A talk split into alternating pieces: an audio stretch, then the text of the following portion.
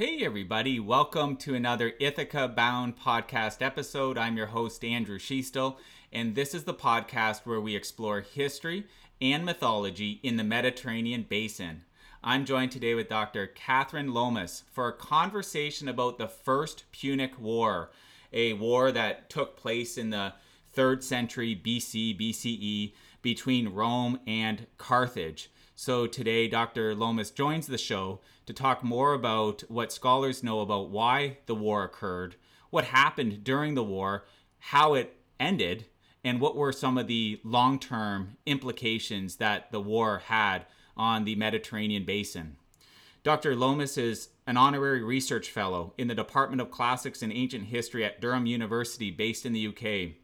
She's author of a couple books as examples The Rise of Rome, 1000 BC to 264 BC, which was published by Harvard University Press in North America and Profile Books in the UK.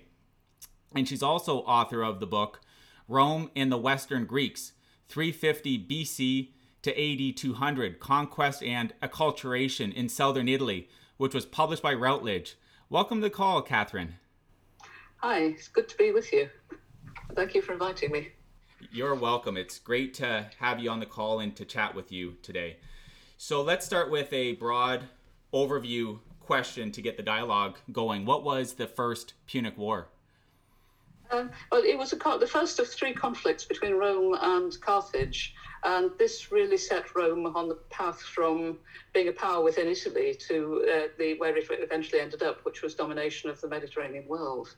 So it's really, really is the beginning of the Rome's expansion uh, into a, from, a, a, regional into a, into a, into a world power. Okay, and now um, when we'll get into um, a question or two about what's leading up to the, the the war and why it started. But can you describe? So before the war starts, can you describe um, Carthage and Rome, the individual uh, governments at that time, in terms of their faculty? So what their their strength and competency was, um, in whichever way you want to take it. You could take it um, military uh, from a military perspective and or other uh, areas. And then also, can you describe what each of those um, governments' um, territory would have been demarcated to if you were to describe it on a map? Okay. Um, well, perhaps to take Carthage 1st mm-hmm. Um, Carthage was uh, basically um, its its central area of domination was North Africa. Uh, it's uh, on the coast of what's now Tunisia. Um, but it also has territorial and commercial interests in quite a wide area of the, Western Mediterranean. Um, by the third century BC, it has it's the dominant power in Western Sicily, um, around the cities of um, uh, what's now Palermo, um, Marsala, and Trapani. It mm-hmm. uh, had domination over Corsica and Sardinia, uh, and it also had some protectorates on the eastern coast of Spain. Um, it was founded by the Phoenicians in the 9th century BC, but they, they, they faded out of the picture. And once they faded out of the picture, Carthage really is the main maritime and commercial power in, in, in, in that part of the Western Mediterranean, the, mm. the islands, North Africa, and, and the Spanish seaboard. Mm-hmm.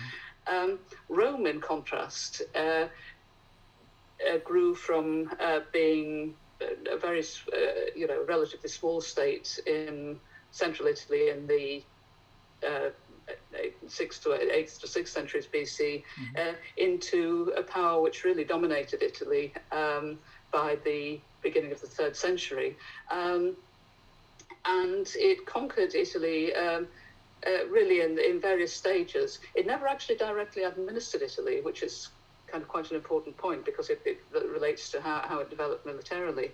Um, what it did as it, as it expanded was that it made alliances with its defeated enemies, which uh, brought them into a sort of Roman protectorate. They, they were, they were self governing states still, uh, but they, they, they were allowed to keep their own uh, identities. Uh, but they had to give men to the Roman army, and that made, made, meant that Rome had this huge political reach and a huge pool of military manpower without really um, having to crack the problem of how you govern a big empire with effectively city-state machinery, um, because it was governed basically by a popular assembly, the Senate, uh, and, and uh, annual elected magistrates, which the consuls were the most senior.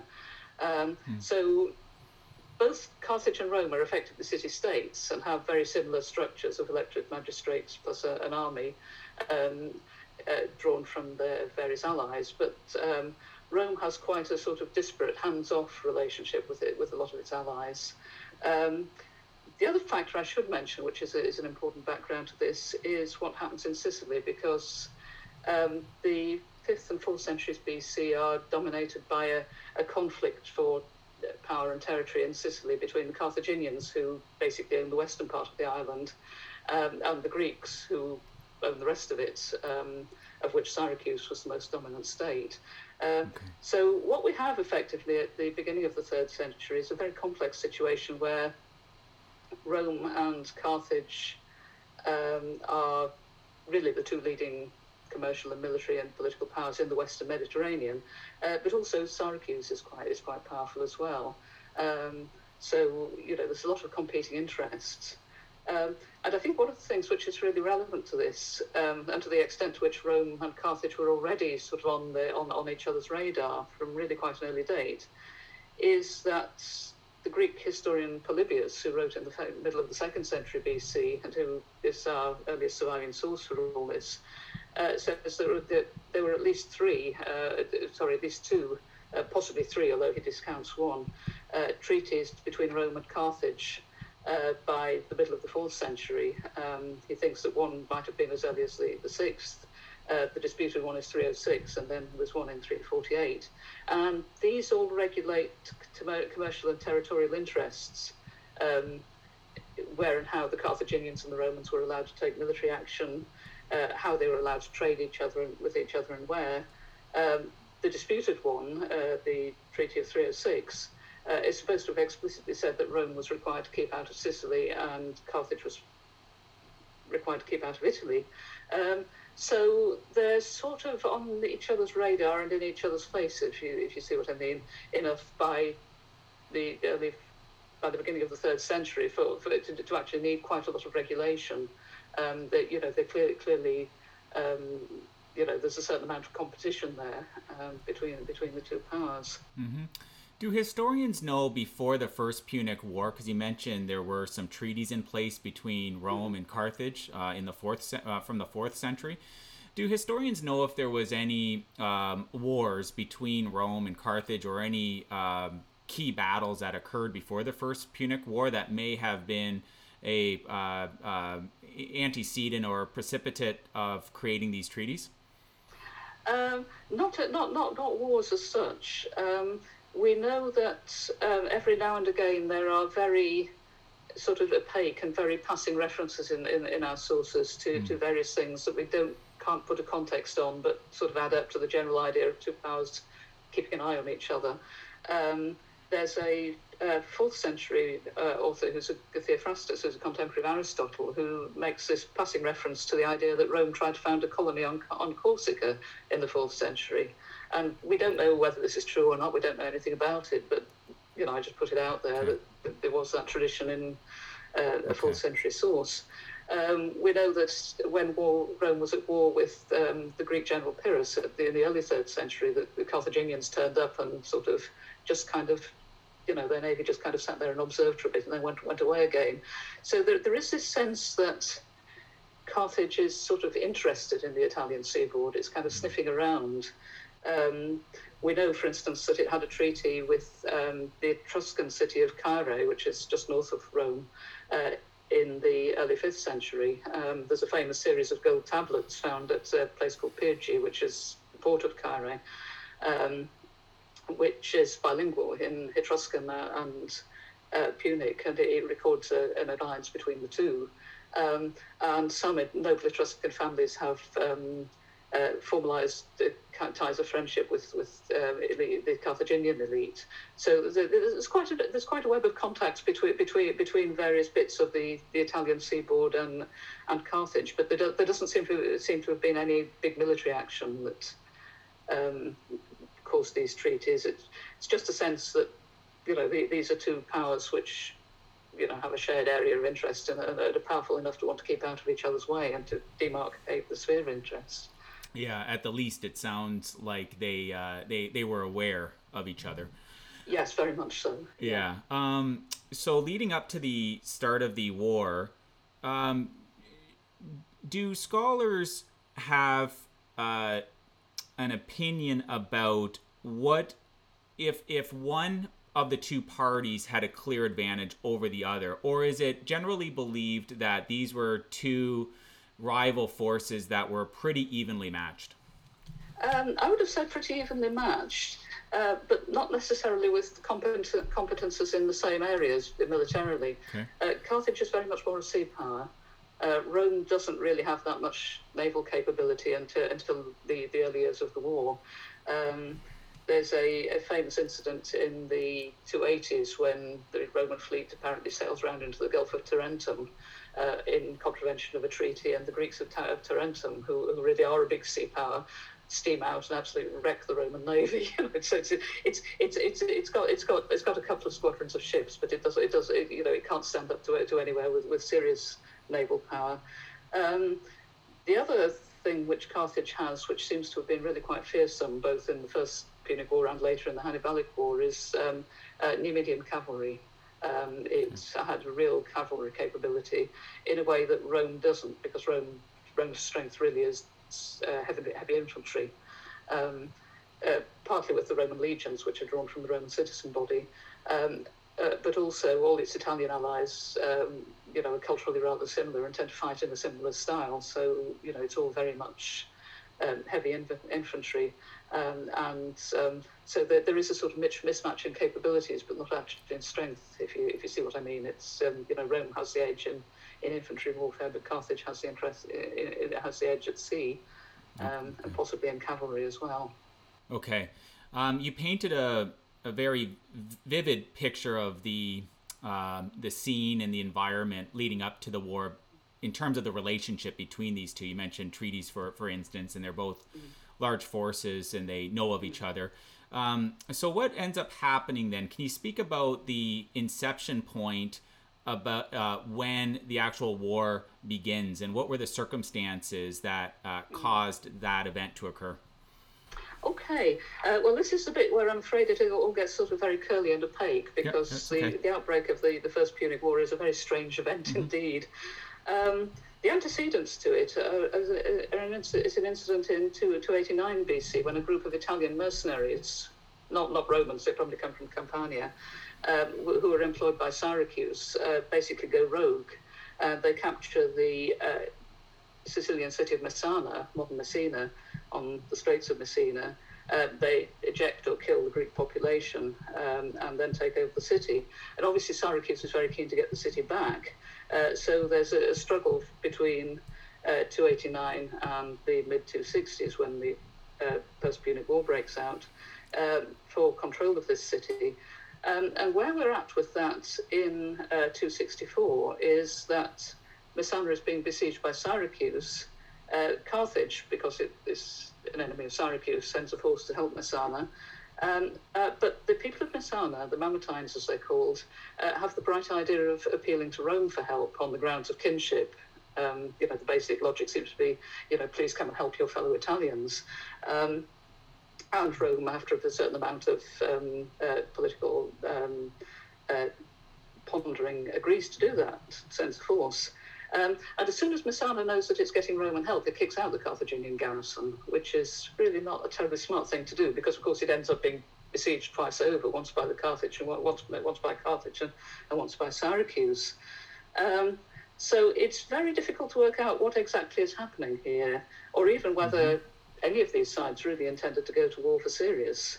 Um, I mean, it seems clear that what Messana wants is protection from Syracuse rather than Carthage. Um, but somehow its actions and this rather clumsy appeal to Rome and the fact that Rome answers it uh, manages to draw all three into the war. Um, hmm. uh, what Rome seems to have wanted really is to sort of smuggle a garrison of Roman troops into Messana to uh, keep an eye on the situation, uh, and because it's a useful asset, it, it obviously controls a, a very strategic seaway. Um, so quite what was going on diplomatically is, is, is militarily is, is a bit unclear. Um, it's also quite unclear what's going on politically at Rome because, you know, if you look at this from the point of view of what's in it for Rome, uh, you know, that, that's not terribly clear either, um, apart from the strategic concern I've just mentioned. Um, some scholars have suggested that uh, some Roman politicians have family and commercial interests in southern Italy. Um, the family in the frame, particularly, the Atilii, who, um, of whom three were consuls in the, the 260s and 250s. Um, and that this group of people sees promoting war as a way to expand into Sicily to protect their South Italian interests. Uh, but the evidence is very limited for that. Um, we don't, you know, we can't really pin that down. Um, mm-hmm. What we do know is from our ancient sources is that the Senate is divided. Um, and that war is uh, really only declared after Appius Claudius Caudex, the consul, persuades the popular assembly to back it. Um, so there seems to be a certain amount of reluctance in Rome um, and the political situation on the ground in Sicily is, is, is very complicated. Um, and I think one thing that's quite significant is that even in the ancient world, sources are very divided over who was the aggressor in this. Uh, some people think, some authors think that Rome was the aggressor, some think Carthage was the aggressor.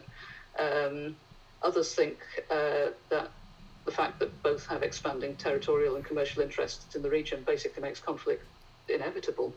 Um, so it's, it's very difficult to pin down what exactly is going on at this stage. And when I talk about the first stage yeah. of the war, you'll, yeah. you kind of see what I mean.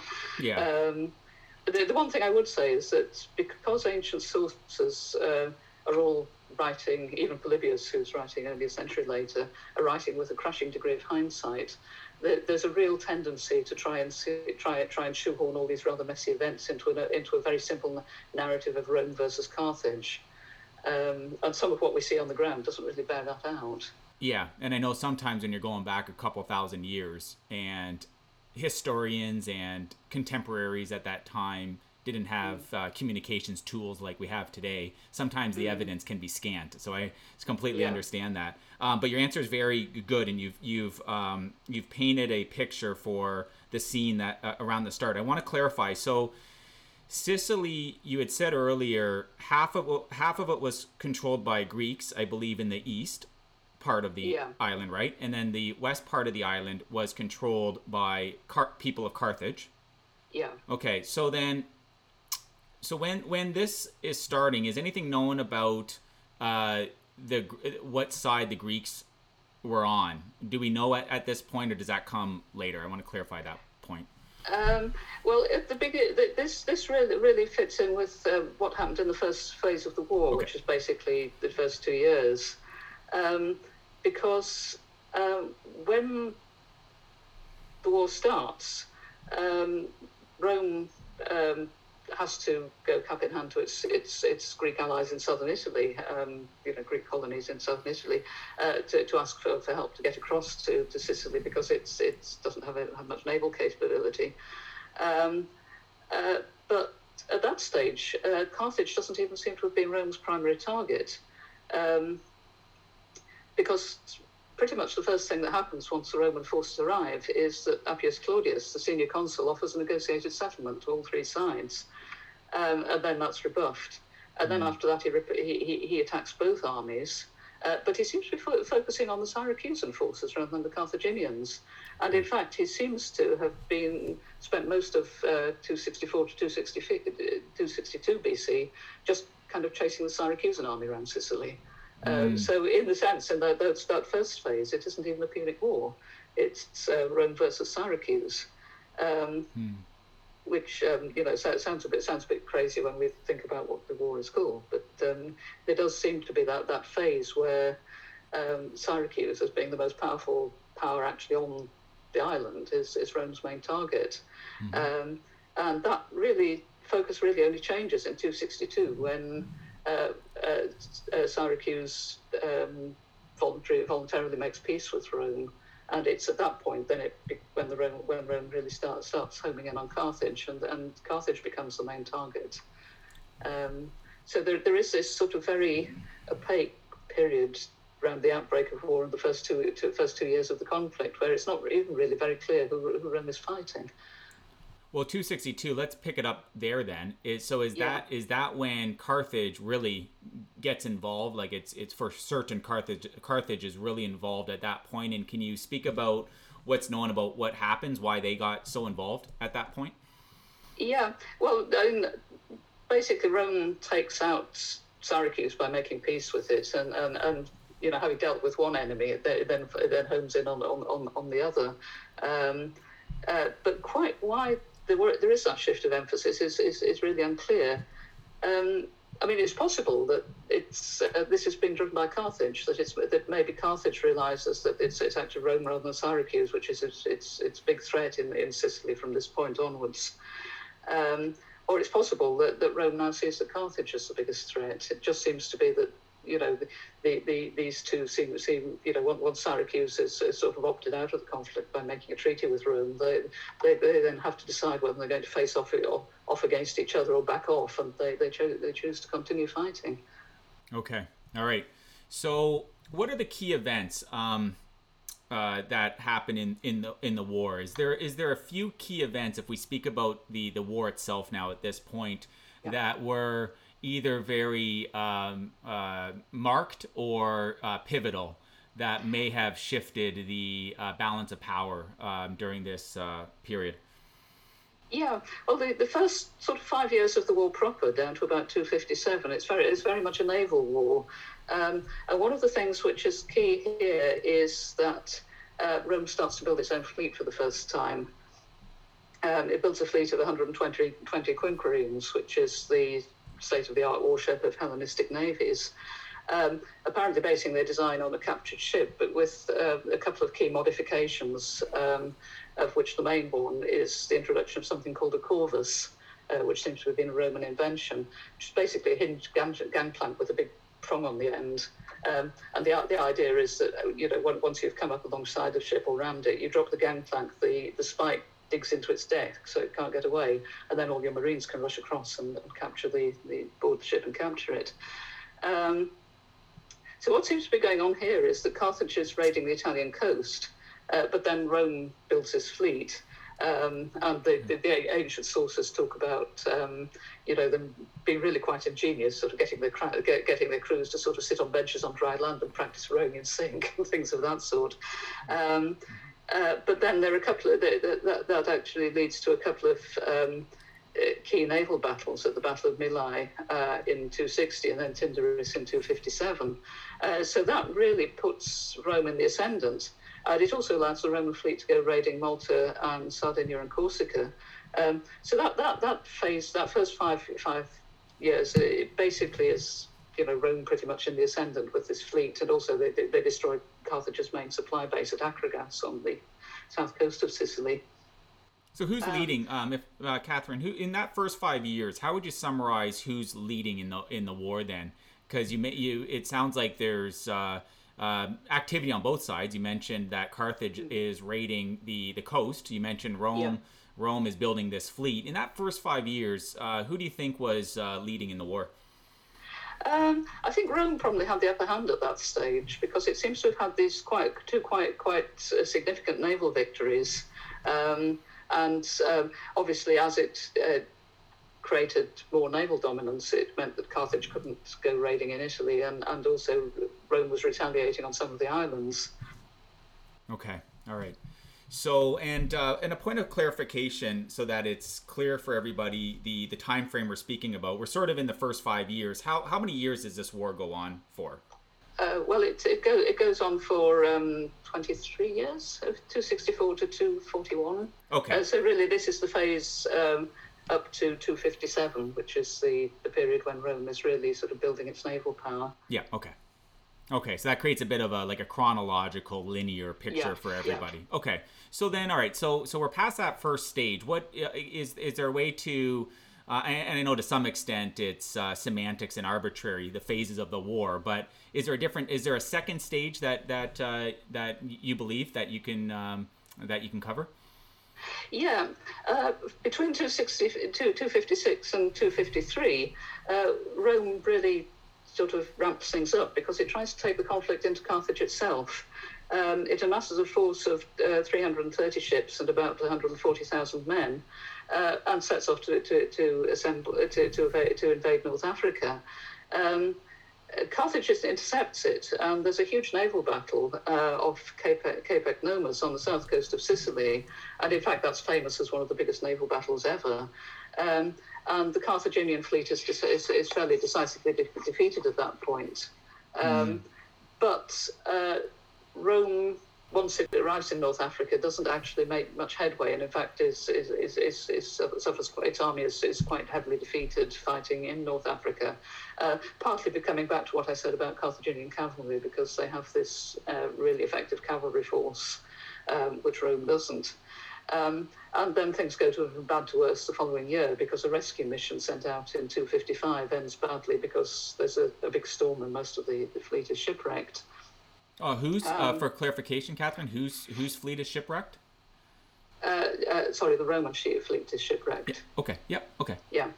Um, I mean, there, there is a there is a slight a, a, a, a famous story associated with this, uh, which is that um, Atilius Regulus, the, con- the Roman consul mm-hmm. commanding the, the army in in North Africa, uh, is captured by Carthage and sent back to negotiate a peace. Um, and then he fails because the Senate is completely intransigent and says he wants to fight on. Um, and Atilius, being a, a good, hmm. upstanding chap, respects his oath to go back, despite the fact he knows Carthaginians are going to kill him for failing to make peace. Um, uh, so the, there is a, there is a, a, story that there may have been a sort of point where things could have made could have could have ended there, but in fact, mm. a lot hmm. of people think that that is not actually accurate. You know that it, it just seems to be one of these sort of you know, noble consul, you know, falls in his sword for the sake of his fatherland sort of stories. Mm. Um, so it, at this point, we see, we, you know, Rome has tried to take the war to the Carthaginians on their own territory, failed, uh, and we have, effectively have a period of stalemate. Um, Carthage gets Akragas back, so it's got a proper supply base again in Sicily. Um, Rome constructs a, a new fleet, uh, apparently in double quick time, 220 ships. Uh, inside three months, which is quite some going. Mm. Um, and uh, that allows it to blockade Drepana, uh, modern Trapani, uh, and it also captures Panormus, um, Palermo. Uh, so it's, it's basically taken two of, the, two, two of Carthage's main bases. Um, and that clears the way for another attempt at invading Africa. Um, the, the, problem here is we, we, don't, we know next to nothing about that second African campaign. Um, we know that Sempronius Blaesus, the uh, Roman general who led it, was awarded a triumph, so he must have done something fairly successful. Uh, but again, we know that it, there was another setback. It was Rome was pushed back out. There was another rescue fleet shipwrecked. Um, so basically, by the time we get to, four, uh, uh to 252, we're, we're, we're pretty much in a state of stalemate. Okay, and uh, so so we're at 252. Um, would you say that Rome's um, naval power was uh, caught up to the Carthaginians at this point, or would the would Carthage still have a stronger naval power? Um, I think they were probably both level pegging at that point. I think they probably had caught okay. up with each other. And certainly, if Polybius is to be believed, um, and he's usually quite accurate about things like numbers, um, uh, Rome seems to have had a, been able to, to uh, build new ships at an absolutely phenomenal rate. Um, I mean, 220 in three months is, is really quite some going. Um, having said that, they both, both sides seem to be losing ships at quite a rate as well. So, you know, clearly there's a lot, both a lot of money and a lot of loss in terms of um, ships and manpower going on on both sides. Hmm. Okay. So we're at 252 and the war wraps up in 241, right?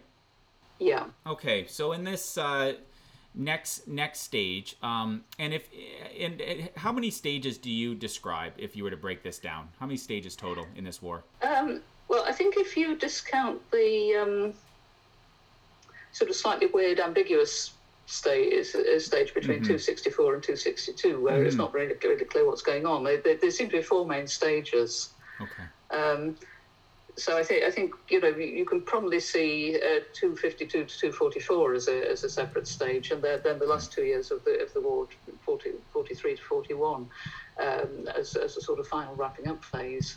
Okay, yeah, that's that's helpful. Okay, so was there any key events in this next uh, stage then that you want to share? Yeah, there's uh, what what we get in, in in the next phase is uh, a very marked change of strategy by both sides because they're now both focusing on land-based warfare in Sicily. Um, but again, neither army can really get the upper hand. Um, we know that Carthage managed to sneak some reinforcements past the Roman block, sea blockade into into Lilybaeum, um, uh, and that sort of puts pressure on the besieging Roman army on the landward side. Um, we also know that Rome suffers a, a, notable and very embarrassing naval defeat off Drepana in 249, uh, when uh, the commander uh, Claudius Pulcher allows the Carthaginian fleet to trap him.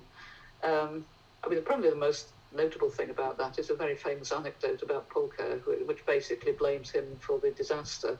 Um, not just because he was a tactical idiot, which is undoubtedly true, uh, but also because when uh, he took the auspices and to consult the gods for the omens before the battle, um, which is done by means of feeding a bunch of sacred chickens. Uh, the sacred chickens refuse their food. Um, and it's a terrible omen. You're not supposed to fight under those circumstances. Uh, but his answer is let them drink, and he dropped the chicken coop overboard and drowned the lot. and of, of, course, that, that, that is a mm-hmm. really bad look for the Romans to, to ignore the gods like that. So it was kind of, mm. you know, according to the Roman sources, you know, this was a man who had it coming. Um, but uh, in the, the military, you know, short of the um, the interesting anecdote, the, the, the, military basis was that he, ju- he just let the, the Carthaginians trap him. Um, probably the, the, the turning point in this period uh, is around 247 when Carthage acquires a new general, uh, Hamilcar, uh, who is um, probably better known to history as, as, as Hannibal, Hannibal's father, uh, but was a pretty good general in his own right, uh, is appointed. Um, and he pioneers a completely new set of tactics. Uh, he, instead of getting bogged down in, in, in sieges or, or pitched battles, uh, he uh, uses very fast-moving raiding tactics, and he has quite a lot of success with, with those. And in fact, that's where the family surname Barca comes from. It's derived from Barak, which means lightning in Punic. Um, so effectively, we have a long period of stalemate, but with a, a certain amount of, of, traction, you know, by use of new new, new tactics by by, Han- by Hamilcar at the end. Do historians know um, where Hamilcar originated from? Like, did he does he come from northern Africa? Did he come from the Iberian Peninsula? Is there any knowledge about that? Yeah, the um, the Barca family uh, are um, Carthaginian aristocrats. Um, they're, they're, members of the Carthaginian elite. Um, and in fact, after the war, Hamilcar becomes really the, the most prominent Car- Carthaginian politician. You know, really builds on uh, on his uh, achievements in the war. The connection with Spain is that um, one of the, um, which is something I can talk about a bit Please. later if you, okay. if you want me yeah. to, is that in the aftermath of the, the war, Carthage um, refocuses and tries to rebuild an empire in Spain, and it's Hamilcar who really leads that. And his later career is spent mostly as governor of Spain. Uh, but in origin, he's he, he's one of he comes from one of the elite families of Carthage. Is that where uh, Cartagena in Spain uh, gets yes, formed yeah, as a yeah, city? Yeah, yes, I've, it is. I've, I've visited. That's, that's, exactly it. Yeah, I visited Cartagena before. Beautiful oh, city. Right, yeah. okay, so then uh, what do you want to share n- next then as we go through this uh, this war? Yeah, well, probably the, this, uh, just to just to wrap up the events of the war. There is a the last two years of the war are really both sides being very, very depleted in terms of finance and um, in manpower. Uh, Polybius says that uh, a new Roman fleet of another 200 ships has, has to be effectively crowdfunded. Um, they, they launch a private, private prescri- uh, subscription to, to pay for this. Uh, but it wins a very decisive naval battle, battle off the, the, the Aegates Islands, uh, which is 20 miles off Lilybaeum.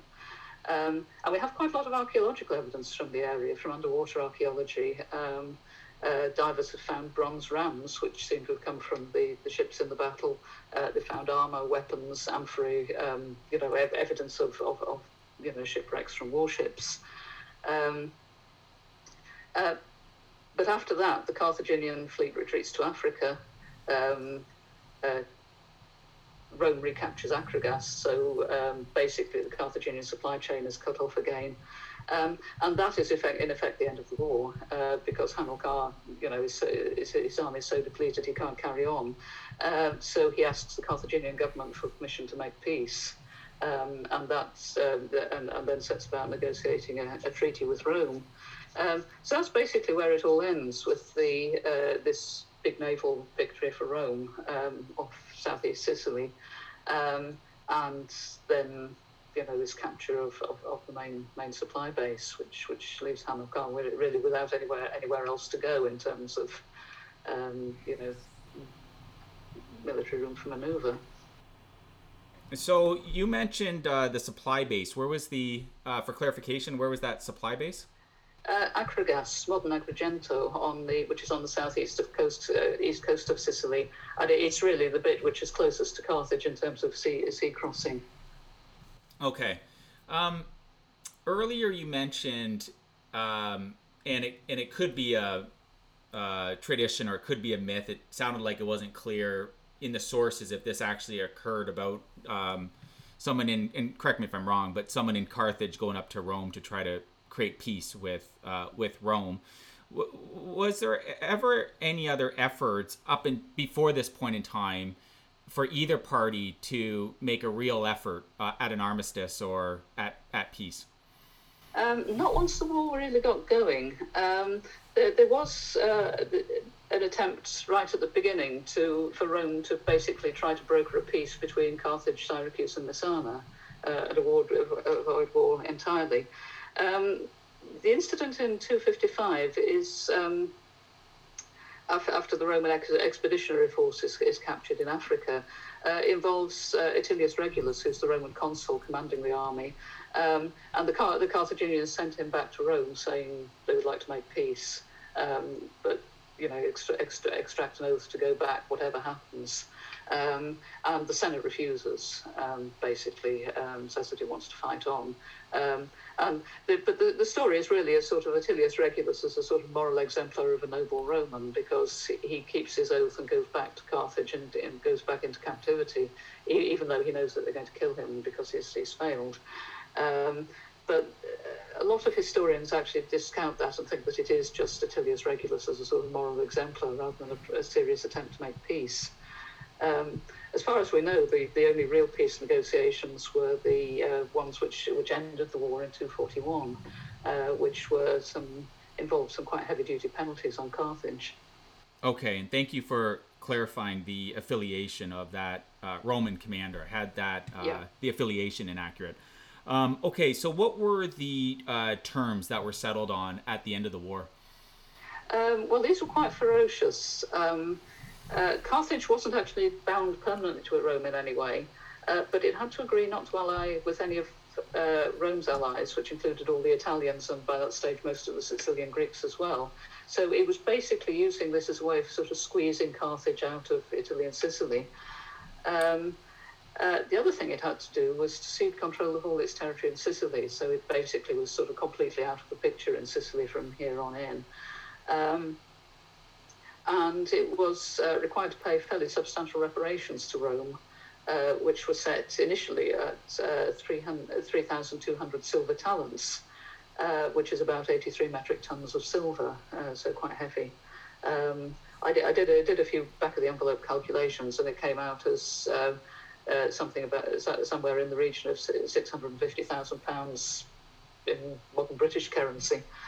Um, but that wasn't all, because in 237, uh, Rome claimed that Carthage had actually breached the treaty uh, by uh, trying to get back into Carthage and, and uh, sorry, into, into Corsica and, and Sardinia.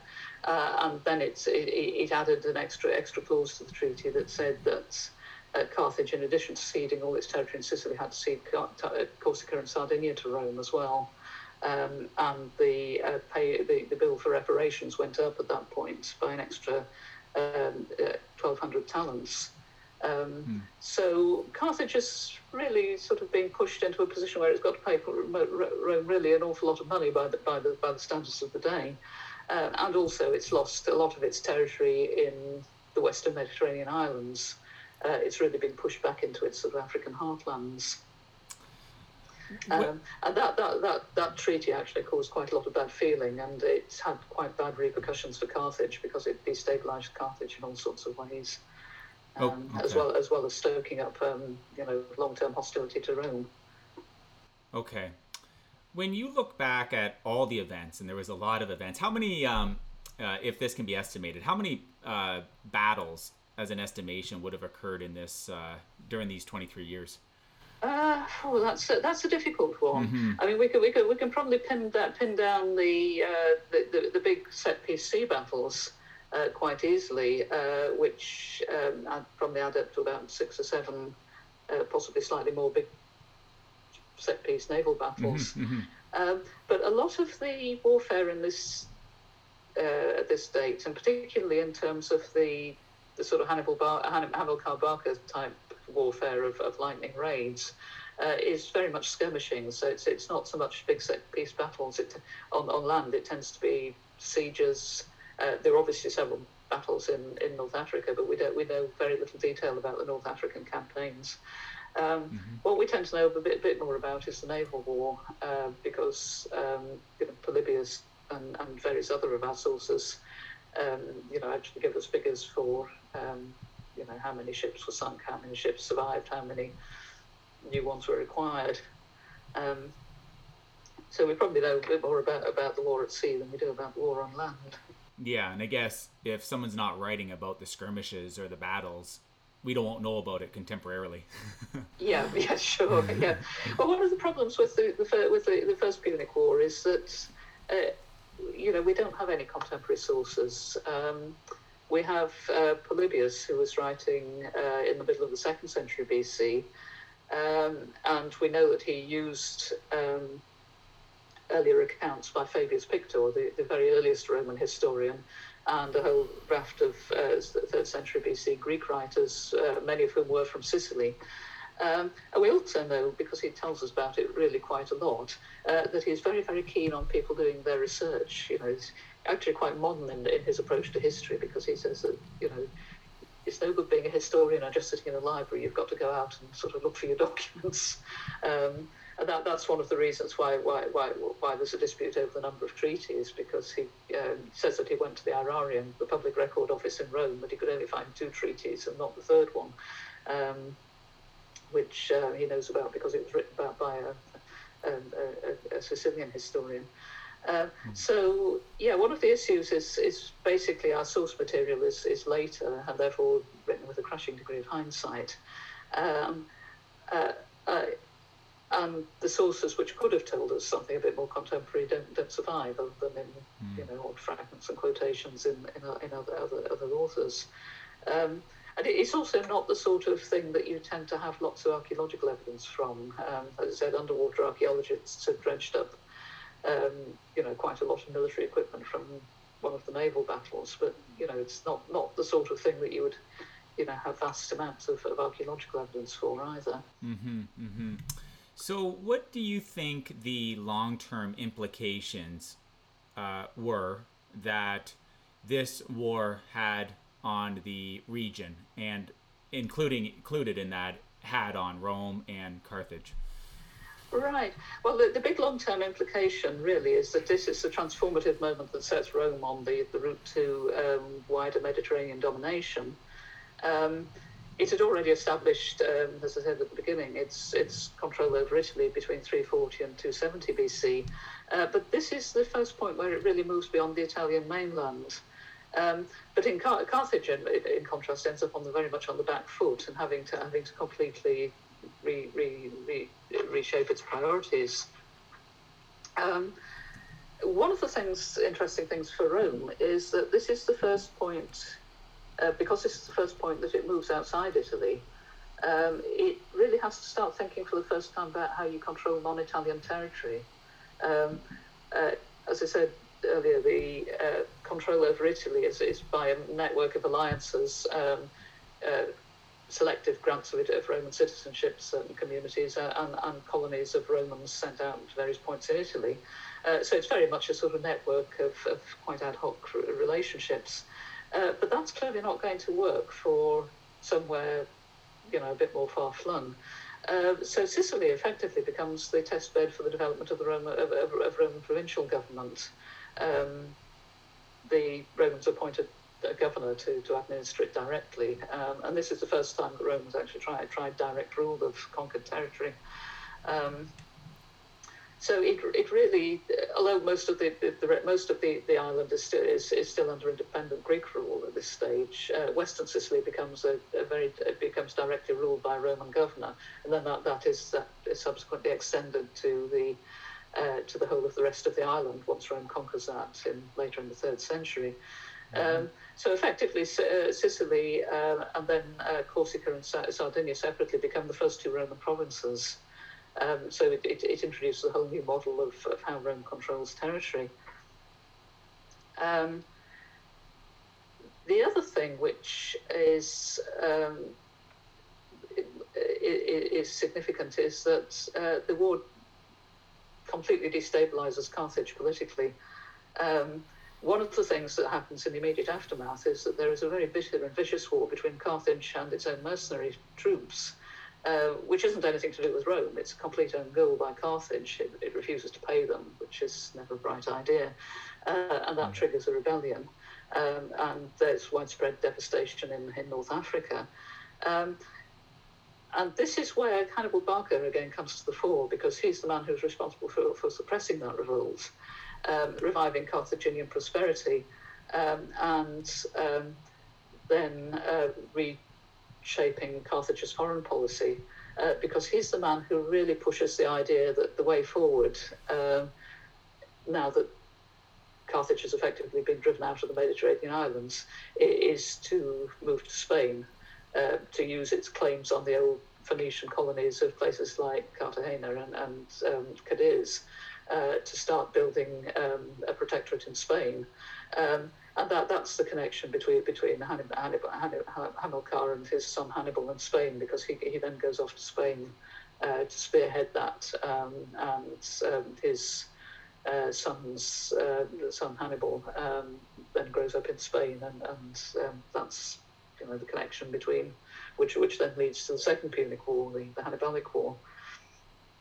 Um, so it really does reshape destiny quite a lot for both mm. Rome and, Carthage in, in their separate ways. Um, and also, it's I think it, in a real sense it does show it does sow the the, the uh, seeds of future conflict, uh, because uh, firstly, the Carthage is incredibly bitter about the, the, the heavy the heavy reparations imposed on it. Um, Hamilcar in particular is supposed to be quite anti-Roman, particularly after 237 when Rome pulls a fast one and takes more territory and, and increases the, the payments.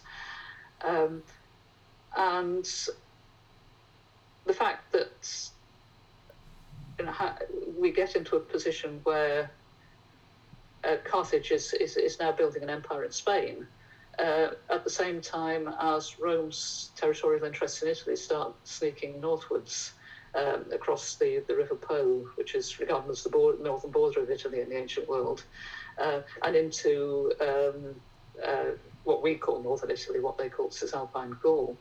Um, so basically, Carthage and Rome would start as Carthage expanded northwards through Spain, and Carth- uh, Rome expanded northwards towards northern Spain and southern France uh, you know, you, you see where this is going. It, mm. You know, we've got another, another potential area of conflict mm. building up, which is what eventually triggers the, the next in the series of, of these wars between the two. Thank you for providing such a detailed answer to probably what was the closing uh, question of the main part of yeah. this episode right. today. Um, in your research, did you ever get a chance to go down to the vestiges, vestiges of Carthage in Tunisia?